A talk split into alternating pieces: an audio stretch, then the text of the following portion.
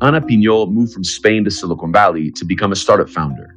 She not only got invested by the venture capital firm NFX, but decided to join them to fund other startups. Anna's now a principal at NFX. Day after day, she sees and writes checks for transformational business models in Latin America. In this episode, Anna and I talk about what she learned from being an executive at Amazon in Spain, how Latin founders can join the Silicon Valley Club, and how the give back culture works around the world. NFX's investment thesis and current numbers for Latin America, and Anna's advice for startup founders in the region. My name is Brian Requarth, and this is Latitude Podcast. Vamos Latam.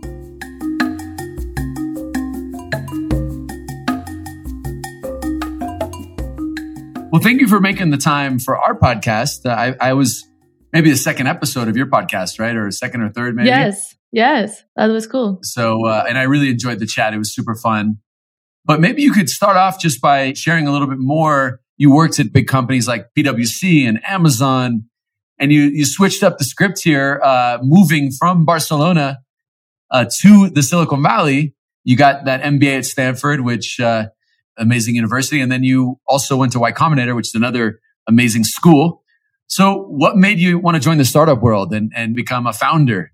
Yeah, good question. So, actually, um, my first, so I, I spent time in these big companies, but like my first job out of like right after college was funny enough at a, at a gaming startup.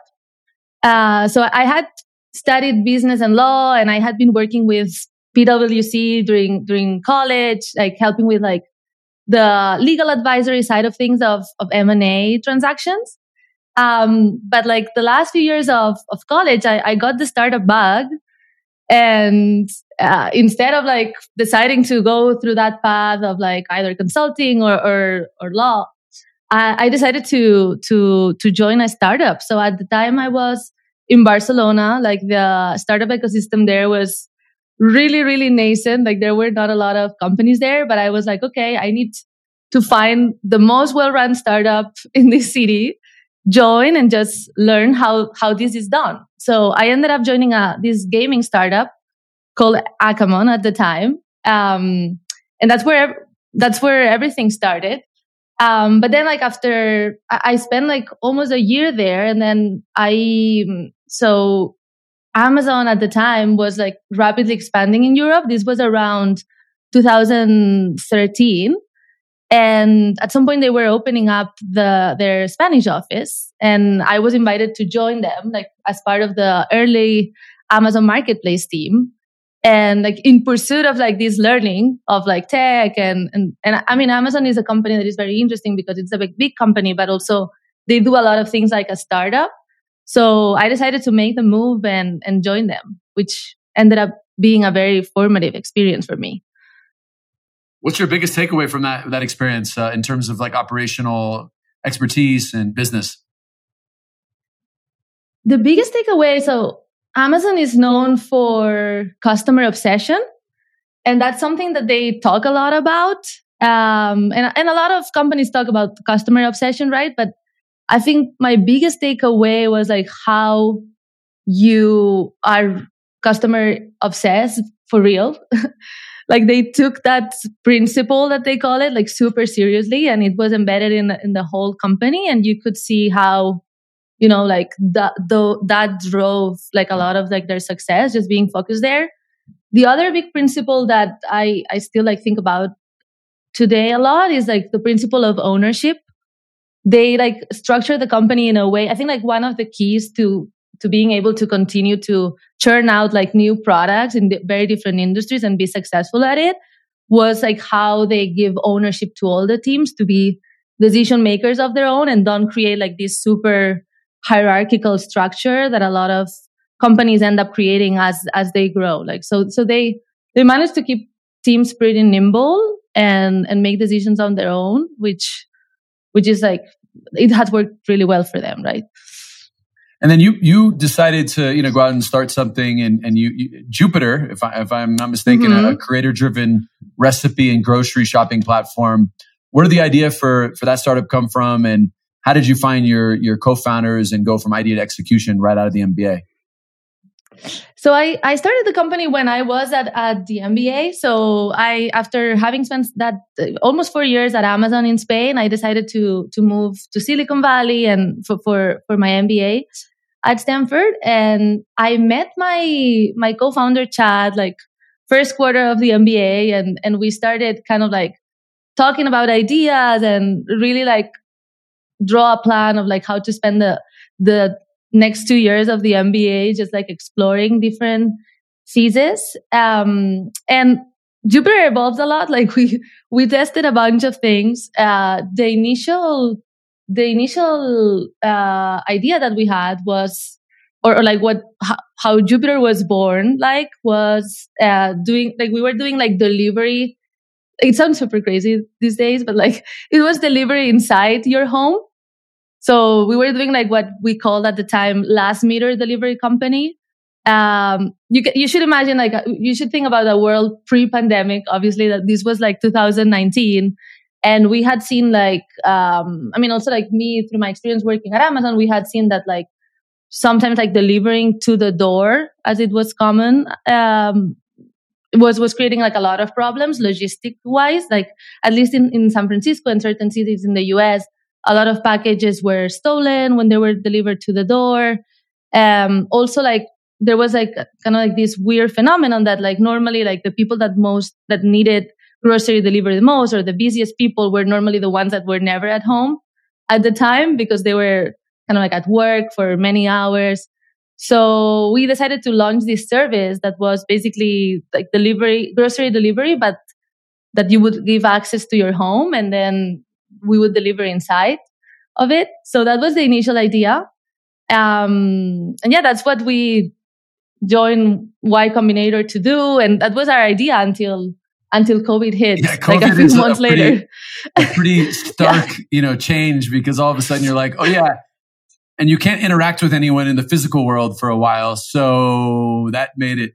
So how do you? Yeah. What do you do when you're, you know, hit with that particular challenge? how, how did you react to that?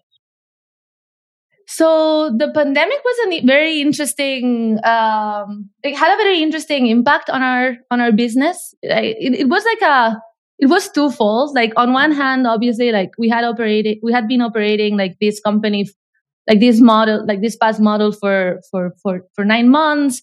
We were finding success. Like we were acquiring a lot of customers. Things were working well. Like we were solving the problems. Like we had to do a lot of things around trust, as you can imagine. Um, also like operationally, a lot of things.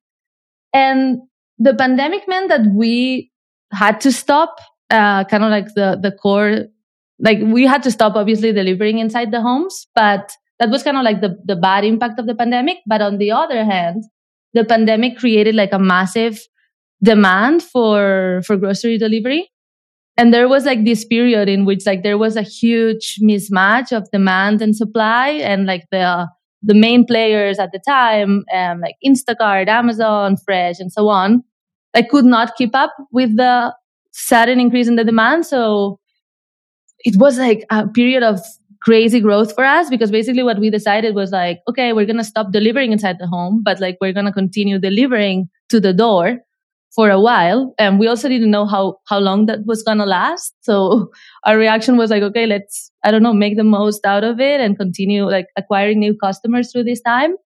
So yeah, we were growing super fast at the time. But after a while, when we realized that the pandemic was gonna, was gonna, gonna stay with us for longer, we had to make a decision of like, okay, um, yeah, we can continue doing this, but it's gonna be very hard to compete with these big players without having like a massive differentiation long time. So we had to to make a hard decision to to pivot the business to what's to what's to, to what it looks like today, which is more of an asset light play, um, focused on creators. Yeah. So it was a, a big shift and like some months of a lot of uncertainty adapting to to this new reality. We'll, we'll double click on that in a second. I want to ask you yeah. something around your move to Silicon Valley because mm-hmm. in, in, my chat with James Currier, uh, who you know you work with at, at NFX, uh-huh. I can't remember exactly how he phrased it, but he talked about like these centers of all this activity, and you physically moving into a certain place, like actually permits you to have opportunities. You came from Spain, from Barcelona, and you know that's a burgeoning ecosystem, but it's much smaller, obviously, than you know other ecosystems. And it allowed you to one raise you know raise venture, launch a startup, and now you're working as an investor at NFX. So, do you think that other founders should pick up? I mean, if you're if you're a LATAM founder and you're trying to you know build something at scale and raise serious venture and attack a really important market, I know that YC really encourages everyone to move to the, you know, the Silicon Valley. And that's like a strong thing that they state. Do you think that is the right fit for most startups? Like, should they be doing that more? That's a great question. Um, I'm not sure I would say that uh, it's the right fit for every startup. I mean, it really depends on like what you're building, and I don't know. I think I think like for example, being closer to customers probably is more important than than you know like staying in the bay i do think that as a founder is is important to to make sure that you spend some time in your life uh, in silicon valley uh, kind of like getting you know like in touch with like how how people here think about company building. Like at the end of the day i mean silicon valley it's been like the center of of startups for many years. And like the the density of people who knows about startups who's done it before um, is super high here.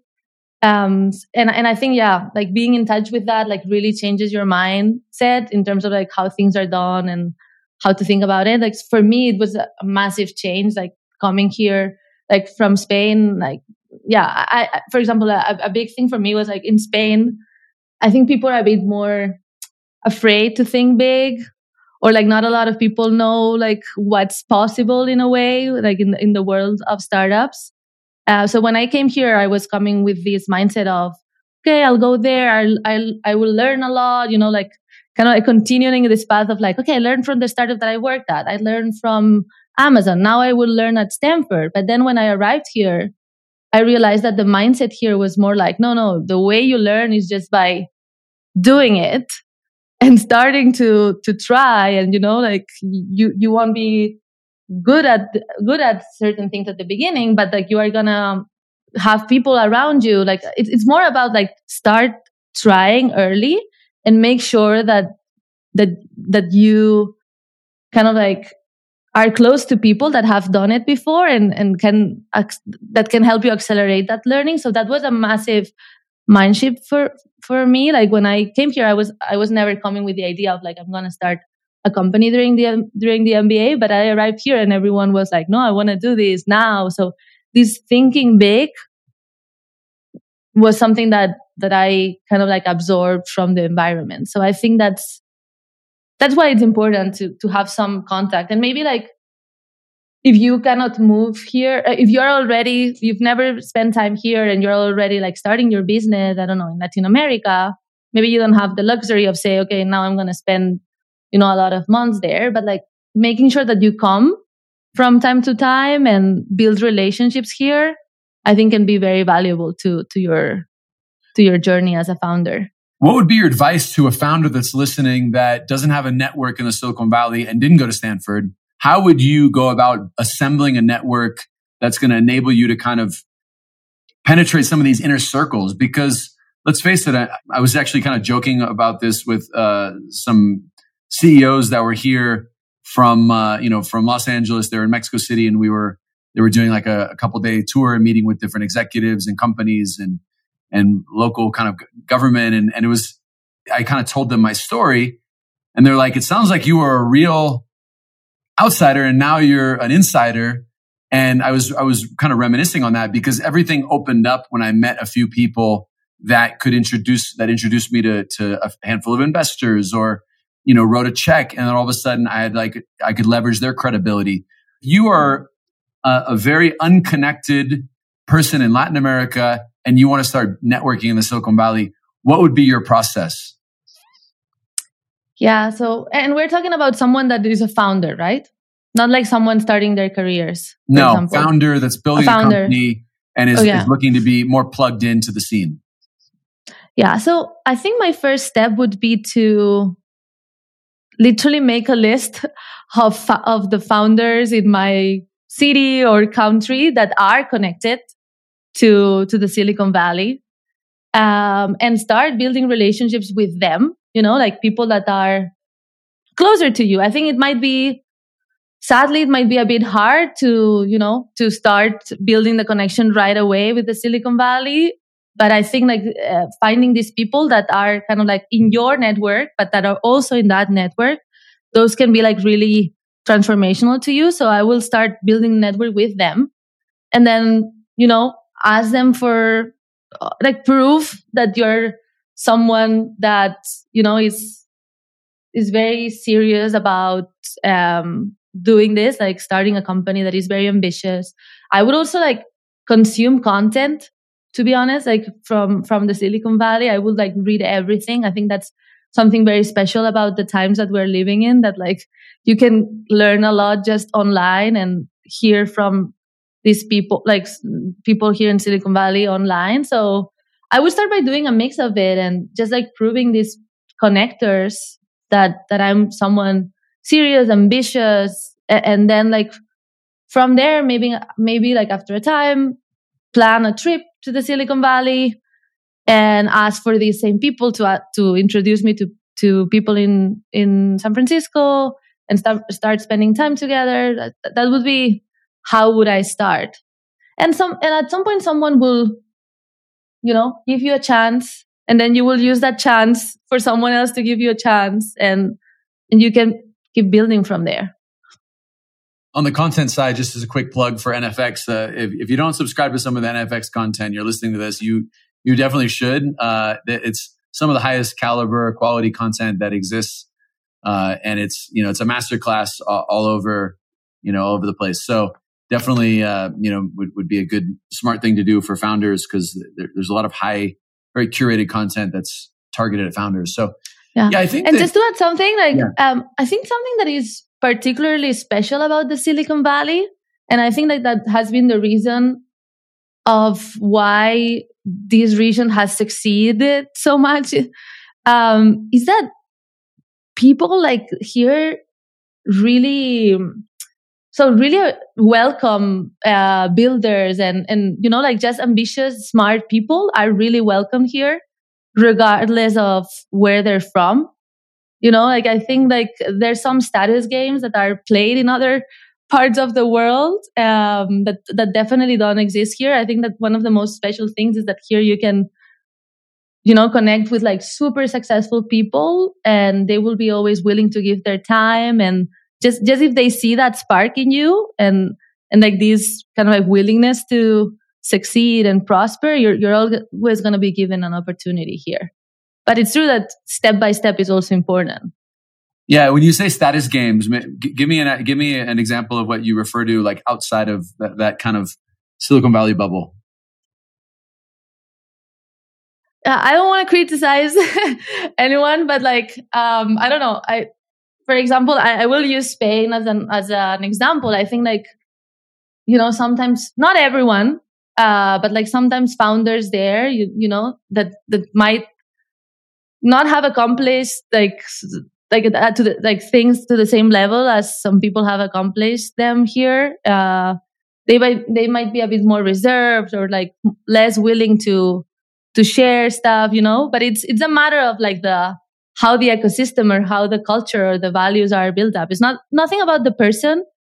It's more just like what's, you know perceived as normal or per- perceived as common like yeah i guess yeah. that i guess that kind of makes sense like if someone has been pretty successful and maybe they want to talk to other people that are like equally successful or more successful maybe than them and what you're saying is that in the silicon valley there's less of a kind of protected line where it's like you don't have to have achieved achieved an amazing high watermark in order for you to to go have a chat with someone because there's just a willingness to share. Is that is that kind of what? Yeah, and I think uh, yeah, and, and probably like the reason for that is that a lot of people that that were successful at some point also had the experience of arriving here and you know like not you know quote unquote being no one and then someone ha- held them like a hand you know and share information with them, share best practices and and those best practices being transformational to their own journey. So I think like the the culture of giving back here is very strong because everyone has benefited one way or another from do, it in the past. do past. you think the counter to that, and don't worry, we don't have to like call out a whole country like Spain, but like Latin America, Spain, other places, do you think that part of the reason why there's less of a disposition is because kind of the, I don't want to call it like ruling class, but there's like a strong kind of wealthy segment of the population that maybe has kind of stayed like that for a long time. And there's, is there less disposition to kind of let people in? You know, what's our armchair psychology perspective on that? Yeah, that's such a good question. Um, I mean, some of the explanations that I've heard that have resonated the most, like as comparing, like for example, Europe and and the United States, is that, uh, yeah, Europe has been obviously like has been has existed for longer than, than the United States, right? Like these countries were created like so many years ago. And it feels like the mentality sometimes is more about conservation of what you have.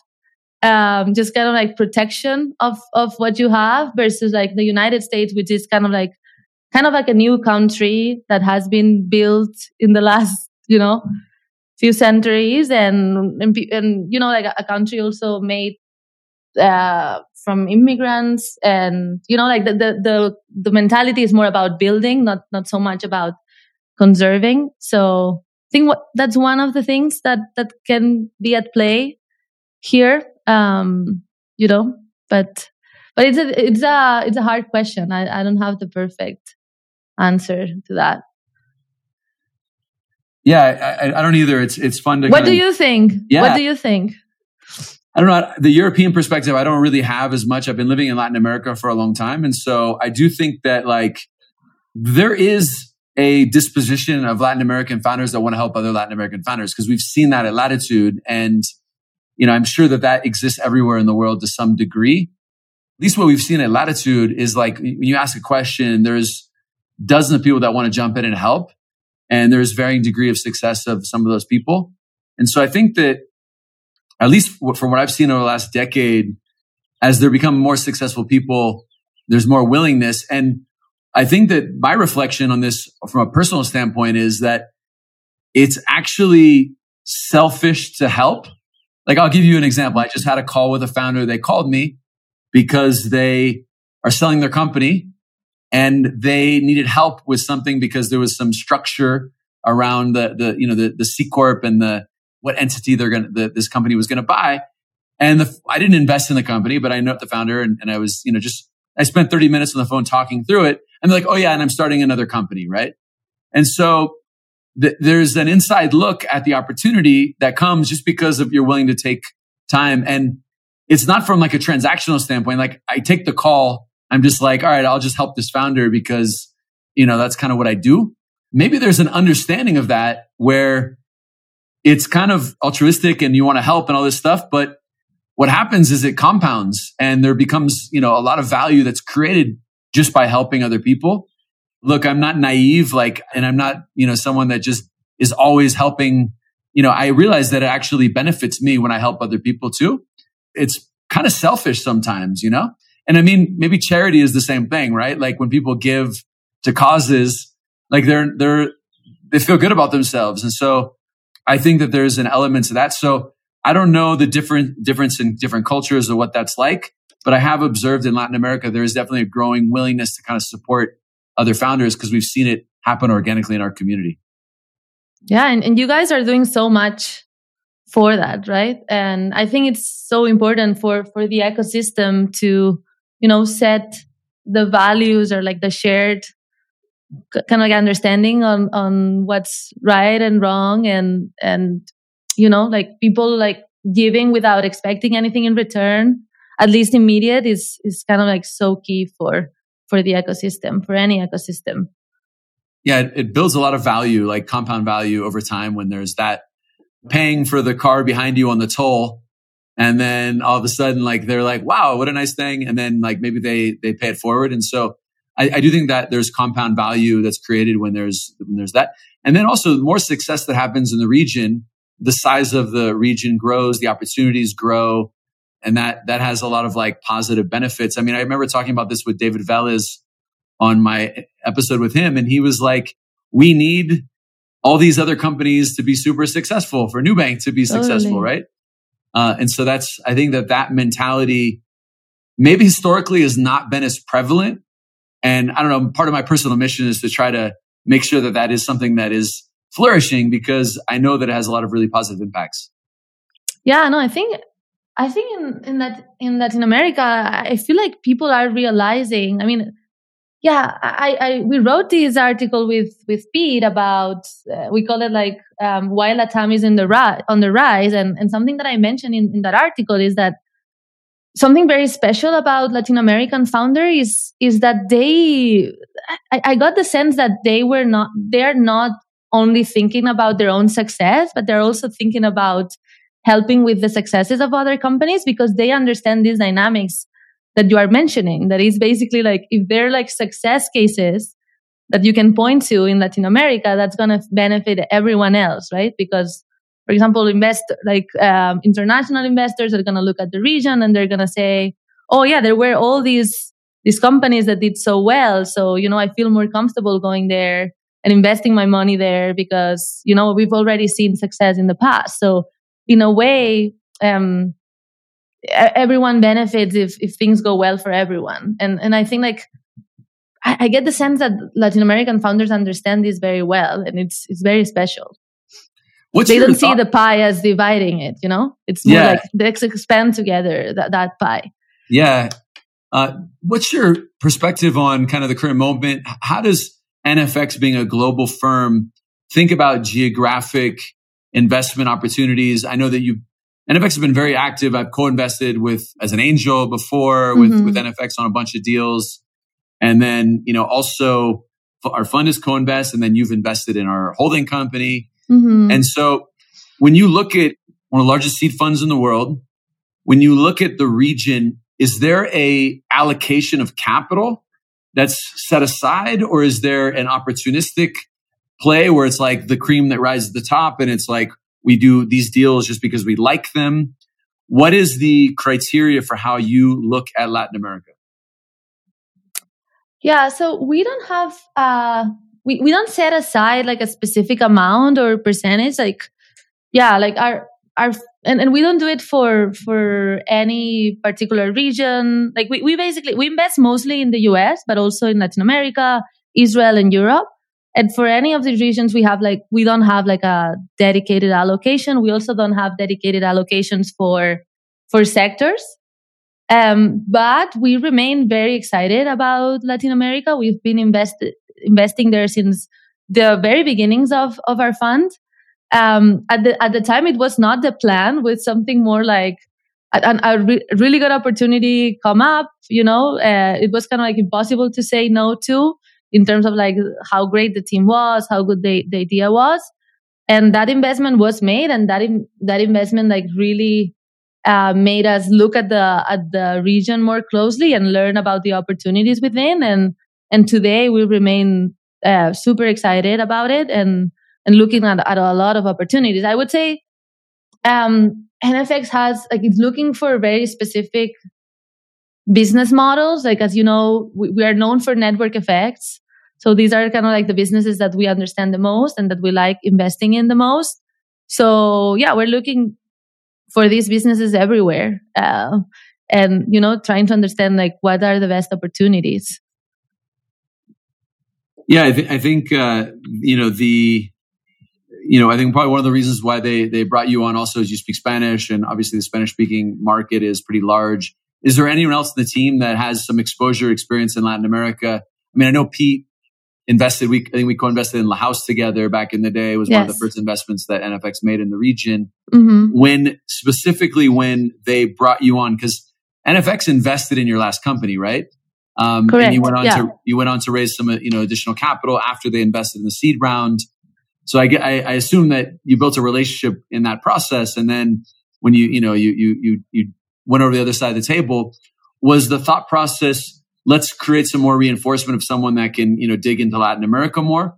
Uh, you know, or was that just coincidental that you're from Spain and you speak Spanish and that probably gives you a better access in Latin America than, you know, someone that doesn't? So it was not that intentional at the time. Um, I, I, had I had shared that I had shared my interest uh, in like looking at at businesses in the region, but like when I when I joined, like, the idea was more like, okay, go and and find what's interesting to you. I think that's something that I really like about NFX that they're big believers that you'll do well in whatever you are interested in, you know. Um, but after a few months with the firm, like it, it became pretty obvious to me that the most interesting opportunities that I was seeing were in Latin America.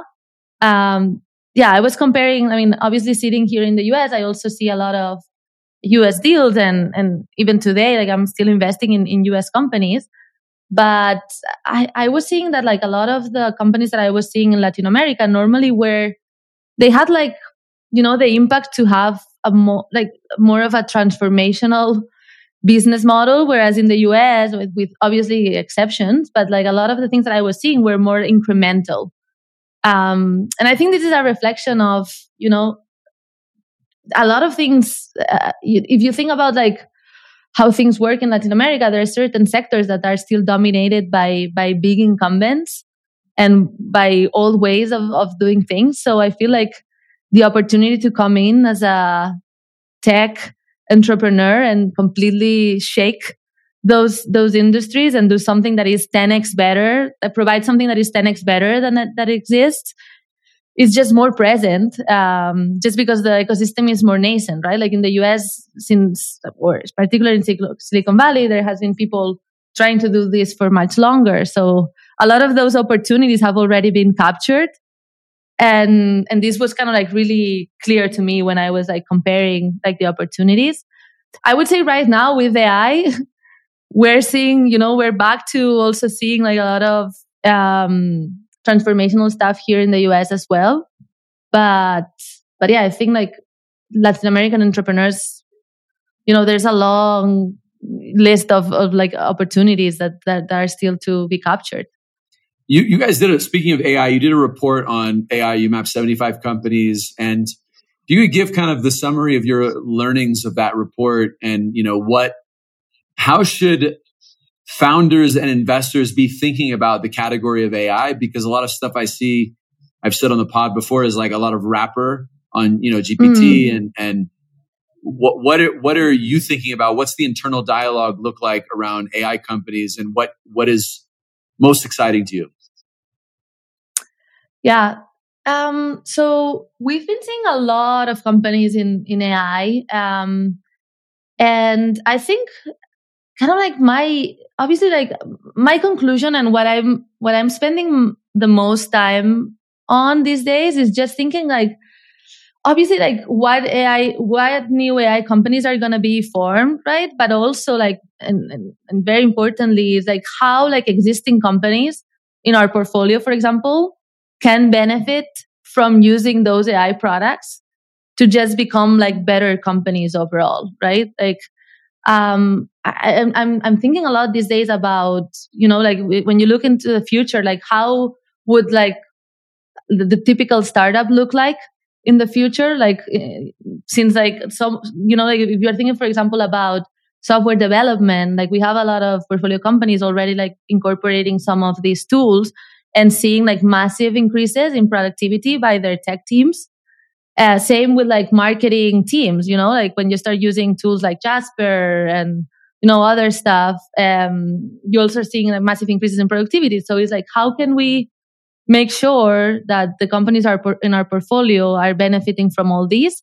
And, and maybe like the company of the future is like, is run by very few people, you know, like leveraging all these things, we'll need less money uh, you know which also impacts like our jobs like you know like the future funds like will shrink in size because like founders will less will need less you know there are all these kind of things that are interesting yeah i, I agree that you know I, I was having a conversation with a founder the other day and they you know they were convinced that this would change a lot of the whole venture game because mm-hmm. the efficiency of companies, the need to hire, you know, will, will be reduced and therefore, you know, the, the check size, you know, you could maybe liken it a little bit to, uh, you know, Amazon Web Services and, you know, cloud, cloud computing. Totally. Because that brought a whole layer of, you know, cost savings and scalability that, you know, that didn't exist before. And the cost of starting a company was, was much higher. I mean, the, mm-hmm. the bottom line is that it, it, it changed dramatically, but it just enabled more opportunities, right? And and and so it, it didn't, you know, it didn't. It, it just increased the number of companies that were being built, right? So totally. maybe maybe we'll see a lot more smaller companies that are doing, you know, ten million dollars in revenue instead of you know many more companies doing you know whatever five hundred million. Yeah, maybe, maybe, maybe that's the future. But yeah, I, I've thought about this parallelism as well. Like, yeah, cloud was really um, key to like this the startup boom that we've seen in the last few years, right? Because basically like reduce the cost of starting a company. I think AI is a similar thing. Um, yeah. So, and, it, and it, I would say it has also, I feel it has also c- come at the right time in the sense that like we're in a, you know, market downturn in which like capital is less available. So tools that allow you to do more with less, like it's, it's kind of like the perfect moment uh, to leverage those tools. I would like you to expand on this. You know, you you you wrote that article that you'd mentioned, you cited a few minutes ago about how you know Latin America is on the rise, and then in the article you'd mentioned something how building a company is a new form of public service. Can you elaborate a little bit on that for me? Yeah, um, I mean, th- this impacted me when I when I started meeting those Latin entrepreneurs that they were really you know, like the, the way they were thinking about starting a company, they were doing it like partly obviously like for all the reasons that you would start a company, but also like they see it as a way to transform the region, you know, like that do good for the region. They were like very uh, thoughtful about the problems that the region had and thinking about solutions to to solve them and you know like their success was like the region's success and like the other people's in the in the region success. So I think that's something more very special of Latin American founders. Is an ethos that I that I don't see in other parts of the world. When you look at the investments that you've made, so, so how many investments has NFX made in Latin America? What's the total count? We've made 10 investments and we've announced eight of them. How, how do you think about as a, a global investor you've co-invested with a handful of local investors and you know you'll co-invest with other investors. Are, are, you is it something that you look for? Like do you want a local on the ground partner when you when you invest? And like what's what percentage of the of the funds that you've deployed are, are co-investment with other you know co-leads? Yeah i would say it's a very high percentage you know more than more than in the US. I feel like in the US, like we rarely co-invest with other funds. Uh, yeah, we, we, you know, like we normally like lead rounds and take the whole round normally. I think in Latin America, we're a bit more open and even like sometimes seeking for, for that partnership with local investors because we understand that each of us will bring like different value to the table. And, you know, I, I think they're like really great funds, like really great local funds that we like to to work with and have very re- good relationships with.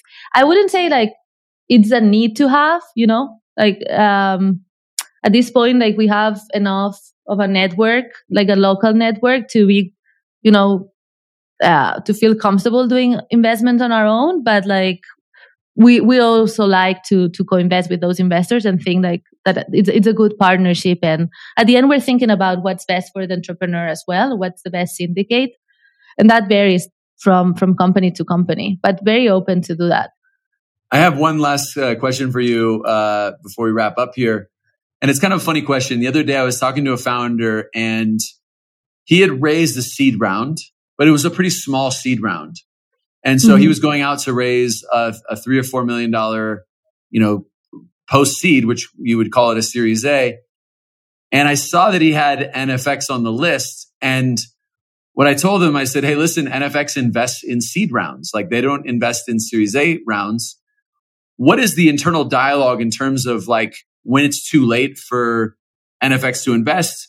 Because in this case, it was a, you know, three or four million dollar round, which is is probably in your wheelhouse because it's a large fund and you know you can deploy a, a, a you know three million dollar check pretty easily.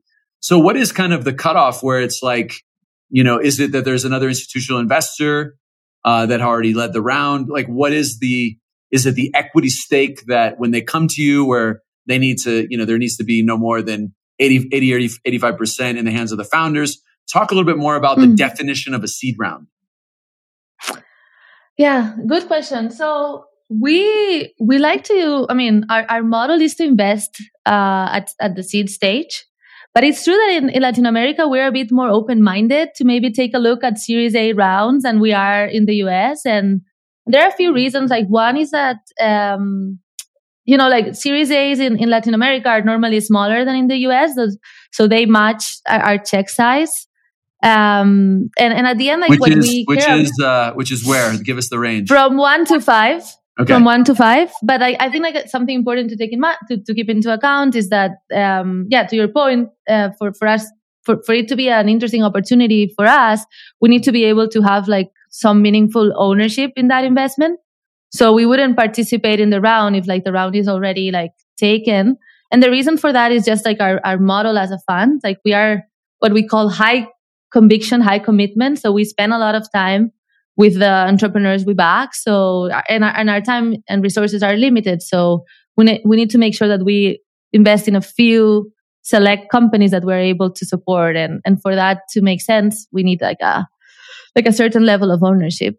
But I would say, you know, if it fits our check size, if it's, there's space in the round for us to get there, we will take a look. That makes sense. Yeah. What final advice would you give to startup founders here, you know, listening today and, and looking to succeed in scaling their startups and impacting Latin America? My advice would be to always be on the lookout of what's best in class in everything they do. Um, and I think that's something, you know, as a, as an investor, I think that's one of the biggest values that we can add. Kind of like we, we have like this, you know, we we have this advantage of seeing thousands of companies and working with tens of them and like having like a very clear understanding or of like okay who are the the founders doing the best job at these things you know like different categories of things. And i think as a founder you, you don't have the same advantage because you are on your own silo like working on your company. So i think like making the effort of constantly be asking like your investors or of other or other people like who do you know that does the best job at this. And making sure that you get connected to that person. And you know like that that knowledge is shared. I think is the fastest way to learn and level up as a founder. So i i would be always striving to be on the top you know this decile of how things are done you know? It can be fundraising operating.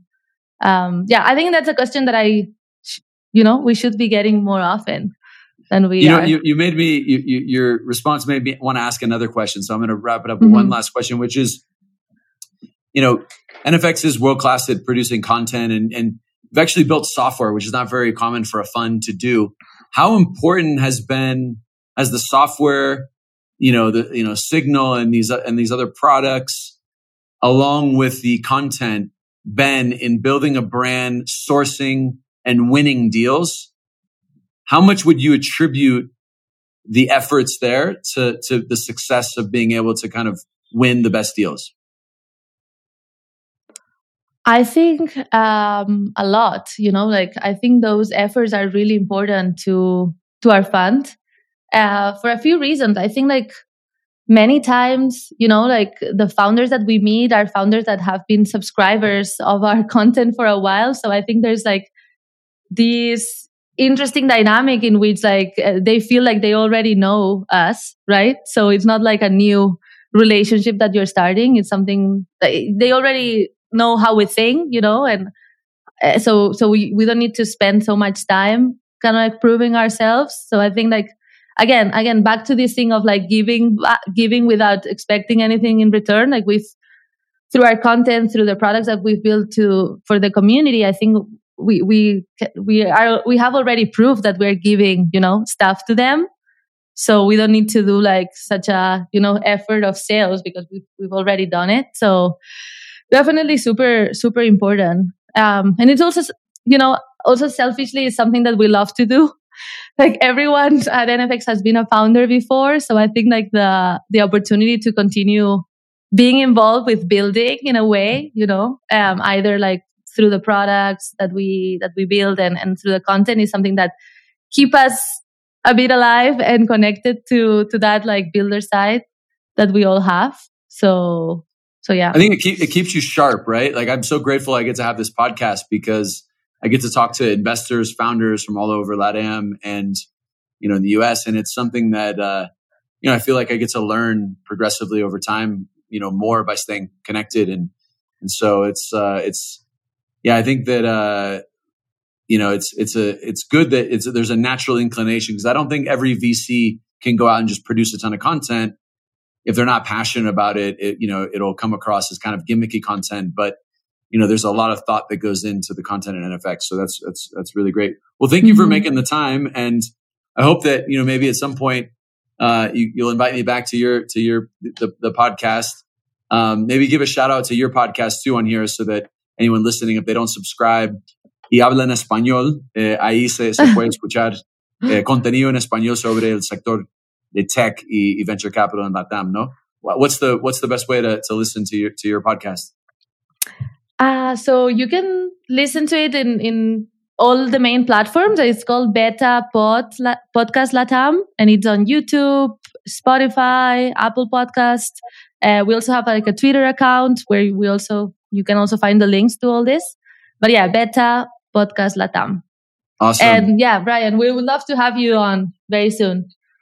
I'm I'm, I'm excited to to stay in contact, and you know you've got uh, three great co-hosts uh, and it's you know people that I'm already a fan of, and uh, and so I, I you know welcome any any time to come back, and and thank you for making the time, and and thank you for being a supporter of Latitude. Thank you for having me. It was super fun.